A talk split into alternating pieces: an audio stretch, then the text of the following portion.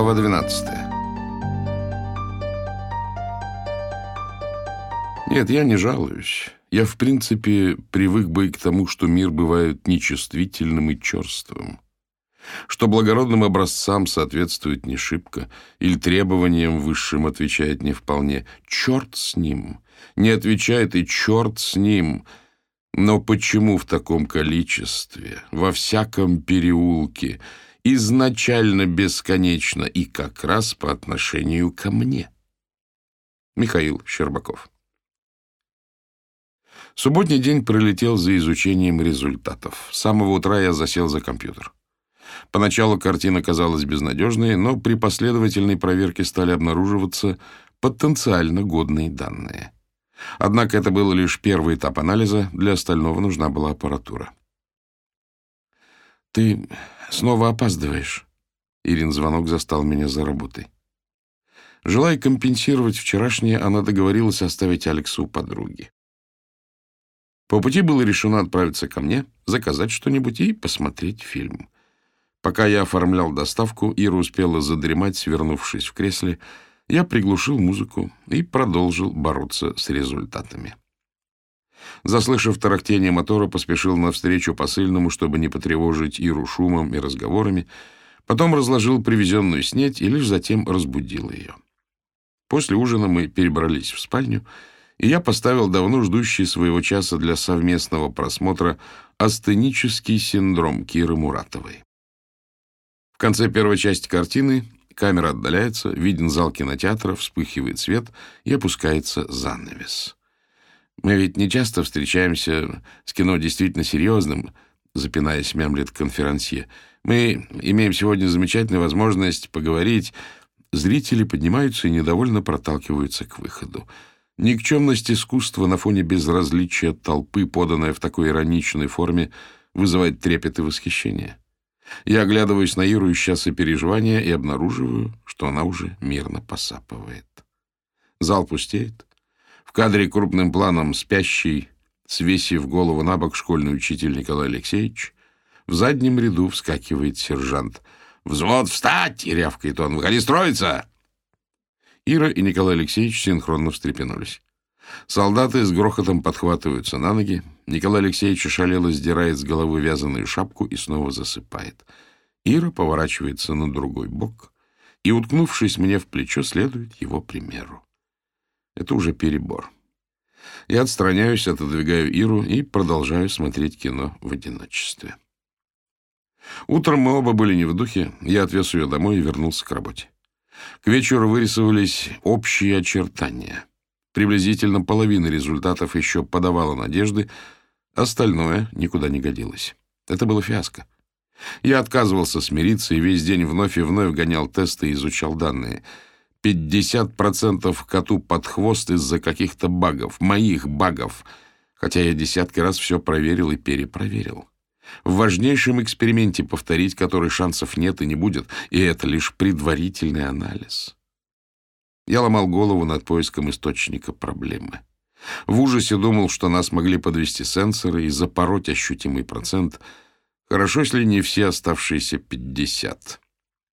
Могли подвести выбранные мной частоты, параметры и интенсивность импульса. Да мало ли еще что. Я представлял новые и новые возможные ошибки и уже отчетливо видел, как у нас, а точнее у меня, в итоге останется полный ноль. Ночью, ворочаясь в постели, перебирал в уме модули настройки треклятого acquisition кода. С горечью вспоминалась ссора из-за последних пяти процентов. Как много бы я дал за те пять вместо этих чудовищных пятидесяти? Что же я упустил? Все же работало. Каким вообще образом такое возможно? —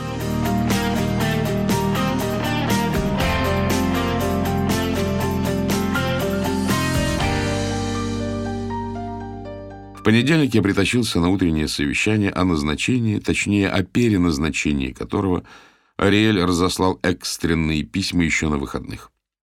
Речь все о том же совещании, перенести которое, по словам Ариэля, было абсолютно невозможно. Но для начальства нет ничего невозможного. И вот я топчусь перед закрытой дверью. Планерка в разгаре. Стоит ли упоминать, что я традиционно опаздываю? О, сейчас он сам все и расскажет. Прекратив рисовать на доске, шеф торжественно указывает на меня. Небось, уже провел первичный анализ. Ариэль, тут такое дело. Не дрейф, уступаешь сцену тебе. Он хлопает меня по плечу и плюхается в кресло. С трудом оторвав от него взгляд, смотрю на Стива, Ирис, Тима, Чи и даже Таня тут для полноты моего унижения.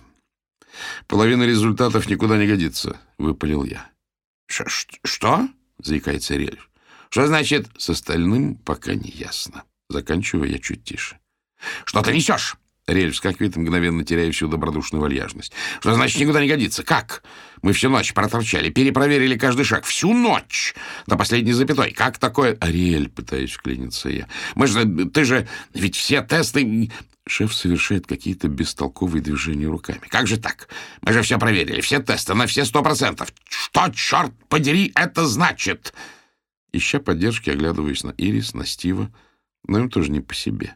Они отводят глаза, и лишь тамагочи пялятся на меня с неестественным выражением. Раздается сухой треск, пальцы Ариэля окрашиваются ядовито-малиновым цветом, он разжимает кулак, и на пол падают обломки маркера. Он хватает листок из стопки моих бумаг, трет, комкает и отшвыривает, затем хватает еще один. «А ну, показывай!» — вновь начинает вопить он. Давай сюда презентацию!» «Какую еще презентацию?» — срываюсь я. «С результатами, чтоб их, с твоими гребаными результатами!» «Какая нахрен презентация? Я все выходные корячился, еле успел прогнать первичные тесты и не удосужился подготовить презентацию. Презентацию чего? Того, как мы провалили опыт? Так, ладно, показывай, что есть». Я начинаю возиться с проектором. Меня трясет. Провода выскальзывают из рук. В конце концов, все как-то срастается. Открываю код — Загружаю первую точку, прогоняю тесты, поясняю происходящее. Ариэль мельком косится на изображение и всверливается взглядом в стол. Ирис поначалу старается следить. Тамагочи постреливает глазками то на Арика, то на экран, то на Стива. Я обрабатываю точку за точкой, долго, нудно и довольно коряво. Постепенно все, кроме Стива, теряют нить. Ирис, нюансы анализа мало понятны, и она быстро тонет в подробностях — Таня Марина и вовсе чатится в мобильнике. Как я уже не единожды был вынужден констатировать, отсутствие систематической методики в паузах подзуживает Тимчи. Его высказывания всеми игнорируются, но он продолжает, заискивающе поглядывая на Ариэля, по-прежнему пребывающего в полной прострации. Я вывожу на экран новые графики и механически комментирую. Доскональное планирование и поэтапное исполнение не унимается Тим. Вот крыса, голос у него прорезался. «Мне холодно», — неожиданно встрепенулась Таня Марина. «Выключите кондиционер». «Иди лучше воды принеси», — не оборачиваясь, бросает Ирис. Посидев с минуту, Таня встает, с независимым видом выходит и вскоре возвращается, неся два пластиковых стаканчика. Ирис кивает на Ариэля. Таня Марина боязливо ставит перед ним стакан, затем залпом осушает второй и вопросительно смотрит на Ирис. Новых распоряжений не последовало. Нервно похрустывая пустым стаканчиком и не находя, что делать дальше, Таня топчется рядом с начальником.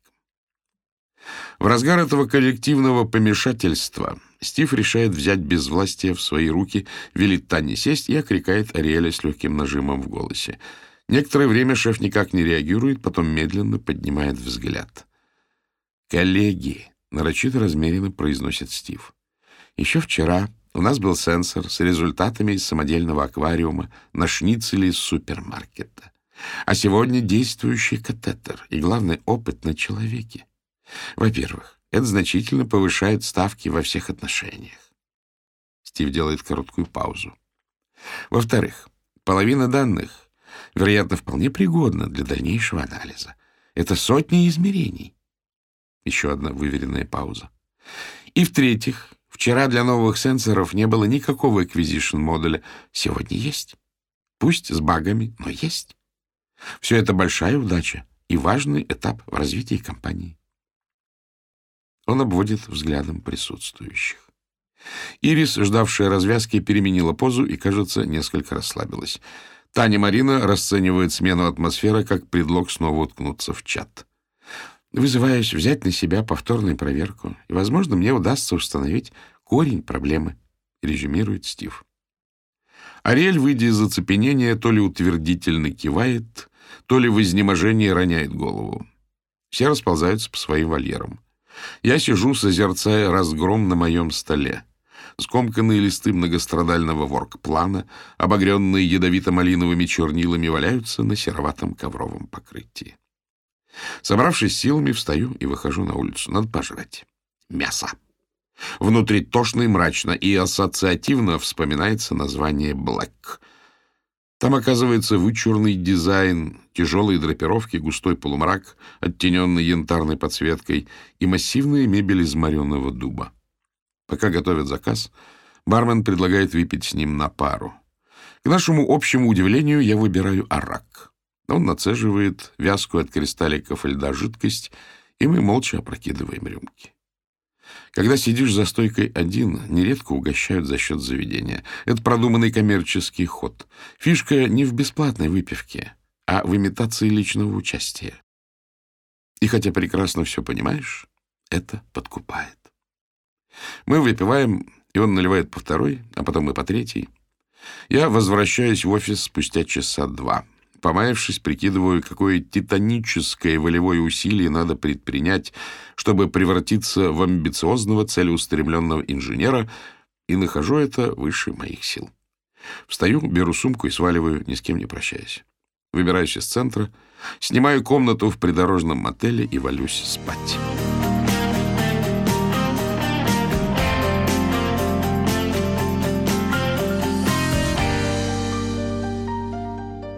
Все продолжается, как ни в чем не бывало. Будто не было вчера ни моего позора, ни всеобщей истерии. Я копаюсь в алгоритме, Тамагочи пишут план, а Ирис прибывает на экзекуции у Ариэля. Из-за стены доносятся отголоски до более знакомых интонаций в нарастающих тонах. Это надолго, решаю я, и отправляюсь тестировать сенсоры в лаборатории. Вернувшись, надевая наушники, врубаю электронную музыку пободрее и берусь сверять калибровки — Мало-помалу я начинаю чувствовать, что что-то не так. Осматриваюсь. Внешне все как всегда. Тамагочи с колопендрой скрючился за компом. Ирис уставилась в монитор. Все вроде окей. Но нечто улавливается краем сознания, словно доигранная пластинка крутится впустую, и игла царапает виниловую поверхность. Я приглядываюсь к Ирис. В линзах ее очков сменяются разноцветные блики экрана. Она некоторое время сидит без движения, затем жмет на кнопку. Блики на мгновение пропадают, и калейдоскоп повторяется. После нескольких циклов я догадываюсь, что она раз за разом перезагружает компьютер, ждет, пока система загрузится, и снова делает рестарт. «Ирис», — осторожно зову я. Ноль эмоций. «Ирис», выключает, включает и продолжает таращиться в ту же точку. «Ирис, пойдем покурим». Легонько касаюсь я. Она вздрагивает и смотрит на меня невидящим взглядом. «Идем». Снова треплю ее по плечу и убираю руку. Заодно прогуляемся. Я делаю приглашающий жест. Она некоторое время сидит без движения, потом нехотя встает и следует за мной. В лифте Ирис молчит, и я тоже не спешу заводить разговор. «Куда мы?» — тускло спрашивает она спустя несколько кварталов. Подальше от этого серпентария. Пытаюсь сострить я, но ей не до моих шуточек. Хочу показать тебе одно место, только захвачу кое-что из машины. Ирис безучастно кивает. Мы минуем полупустую стоянку и оказываемся у странной дыры в стене. Ирис в недоумении косится на меня. «Давай, давай», — подбадриваю я. Мы садимся на скамейку. Докурив, она сбивает огонек и заботливо прячет бычок в карман. В скверике, как всегда, тихо и спокойно. Под конец второй сигареты Ирис прорывает, и она начинает говорить. И говорит долго, рассказывает об отношениях с Ариэлем, о том, как устал от его постоянных придирок и упреков, и что она не делает, все ему кисло, и так подбирается к сегодняшнему требованию подделать результаты лабораторных опытов. Ну и хрен с ним, какая разница? Вворачиваю я, почувствовав, что Ирис уже немного пришла в себя. Это ж просто, чтобы выиграть время. В моих пальцах ловким движением возникает длинный конусообразный косяк, взятый из тайника в Челленджере. Раскуриваю и передаю ей. Что им остается, если инвесторам не втерпишь? Водить их за нос до появления продукта, Главная полезная функция Ариэля. Интересно, зачем я ему понадобилась? Почему ты сам не сделал? Ну да, какой смысл еще кого-то впутывать? Трава отменная, и вскоре нас накрывает. О, я знаю, это Ким. А Ким-то тут при чем? Она пытается ответить, но вместо этого заливается хохотом. Может, вернешь косяк? Кажется, тебе уже хватит. Она глубоко затягивается и передает. Ну как же, Ким, наша шпионка, куртизанка. Ариэли она просто берет на абордаж, подкрашивается, юбку подтягивает, усаживается к нему на стол и спину выгибает, чтобы была еще короче. Выпускает локоны пальчиком так, пальчиком. Погоди, погоди, а шпионка тут при чем? А как думаешь, каким образом Ариэль узнает, когда кто пришел, ушел? Сколько времени обедал, что делал, пока его нет? Да ладно. А зачем, по-твоему, ей к тебе клеиться? Она постоянно ведет слежку за новенькими. Ой, а Тим... Давясь от смеха, Ирис чуть не скатывается со скамейки. Тим-то наш бедный, его она вовсе доконала. Ох, Кимберли кого хуже доконает. Я сам еле отбиваюсь. А он-то ей на что? По-моему, просто забавляется. Подловит в тесной кухоньке и начинает шпынять. Тима потом аж колотит. Он прячется за монитор и полдня пытается оклематься. Совсем зашугала его своими сиськами. Он теперь выглядывает и прислушивается, прежде чем выйти в коридор, чтобы в них не угодить. Ладно. Защищать тамагочи от молочных желез нашей офис-менеджер меня не очень-то тянет. А что ей от тебя надо? Да было у нас пару разговорчиков. Ирис хихикает. Когда я поняла, что она на меня стучит, Ариэль...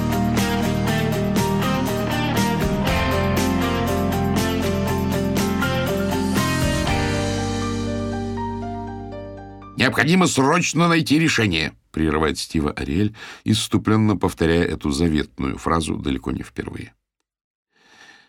«Начнем сначала». С неослабевающим энтузиазмом Стив заходит на пятый круг. Устраиваем мозговой штурм, генерируем идеи, делим на конкретные задания, и каждый берется за свою часть. «Великолепно! Приступаем!» Так протекает совещание, созванное Стивом, который, естественно, сам ни в чем не разобрался. Мы приступаем и довольно быстро умудряемся заплутать в деталях и частностях. Еще раз. Какие у нас основные модули? Снова заводит Стив. Основных модуля три, устало повторяю я. Генерация сигнала, оцифровывание и сохранение данных. Подробнее, требует Риэль, сосредоточенно насупившись. Вся эта тягомотина кажется натянутой и бессмысленной и не совсем ясно, что за новую роль разыгрывает Стив. Окей, генерация первичного сигнала. Там, как я уже говорил, несколько субмодулей. «Вперед, выкладывай по порядку!» — командует Ириэль. «Стив, записывай!» «Погодите!» — мягко урезонивает Стив. «Давайте прежде испробуем аналитический подход. Ведь вы тут все сотни раз проверили, и никаких проблем. А там...» «Ну-ну!» — подгоняет Ириэль. Надо уяснить, что изменилось. В чем фундаментальное различие между здесь и там? Ариэль откидывается и закладывает руки за голову. А мы стоим перед ним, как Гамлет и Горацио, или Бивис и Батхет, сход не разберешь. Хорошо. Генерация первичного сигнала. Что могло измениться? Я обвожу их взглядом, хотя, разумеется, отвечать на вопросы предстоит преимущественно мне самому. Не вижу никаких фундаментальных различий между Сан-Хосе и Солт-Лейк-Сити. Импульс и его генерация — сугубо внутренние функции системы, никак не зависящие от внешней среды. Есть возражения?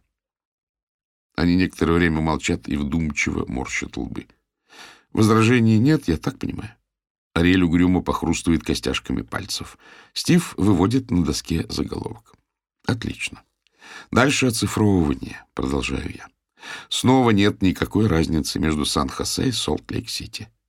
Мы рассматриваем широкий спектр частот. Более того, ни в сенсорах, ни в электронной плате, ни в коде мы ничего не меняли. Ваше мнение? Сцена с нахмуренными лбами повторяется. Все согласны. Заключаю, выждав пару секунд. Стив записывает на доске оцифровывание. Ну и последнее, спешу отделаться я. Хранение информации. То же самое.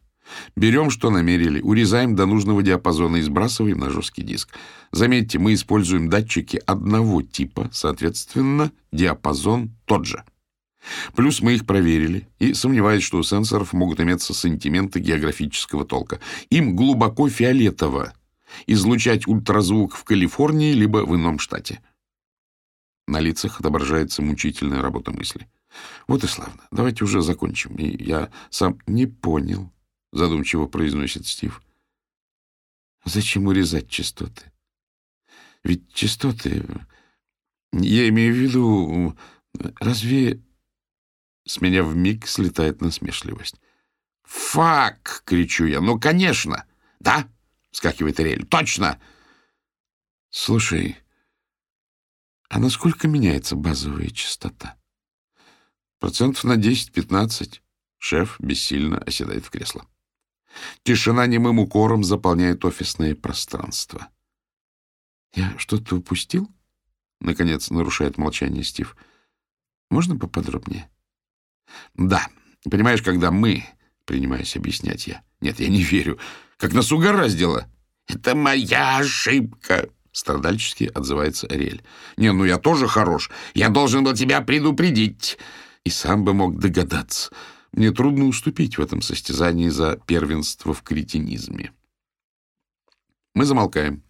Выждав, Стив картинно машет ладонью. Да, в общем, нехотя признаюсь я, эхо, то есть сигналы, отраженные от живой и от мертвой ткани, несколько разнятся. Мертвая жестче и плотнее, тем более после заморозки. А при хранении берется узкий диапазон вокруг основного пика, процентов 10. Это оптимизация такая. Мы понемногу приходим в себя. Проблема установлена, можно расходиться. «Молодец!» — кивает Стиву Ариэль. «Если так пойдет...» Фраза обрывается, и складывается впечатление, что продолжение не предназначено для моих ушей. «Молодцы! Ну, оба, оба молодцы!» — скомканно поправляется он. «Впредь готовим отдельную конфигурацию для больничных опытов». Я сделал несколько конфигураций, отретушировал мелкие детали исправил пару багов, не переставая удивляться, как они не всплыли на эксперименте. Уцелевшая половина результатов оказалась вполне пригодной, да и новые сенсоры превзошли наши ожидания. Все постепенно приходило в норму. Покончив с acquisition-кодом, я вернулся к алгоритму, втихомолку посмеиваясь над Тимом, продолжавшим планировать и разводить канитель вокруг своего игрушечного проекта, альтернативу которому я забацал практически за сутки.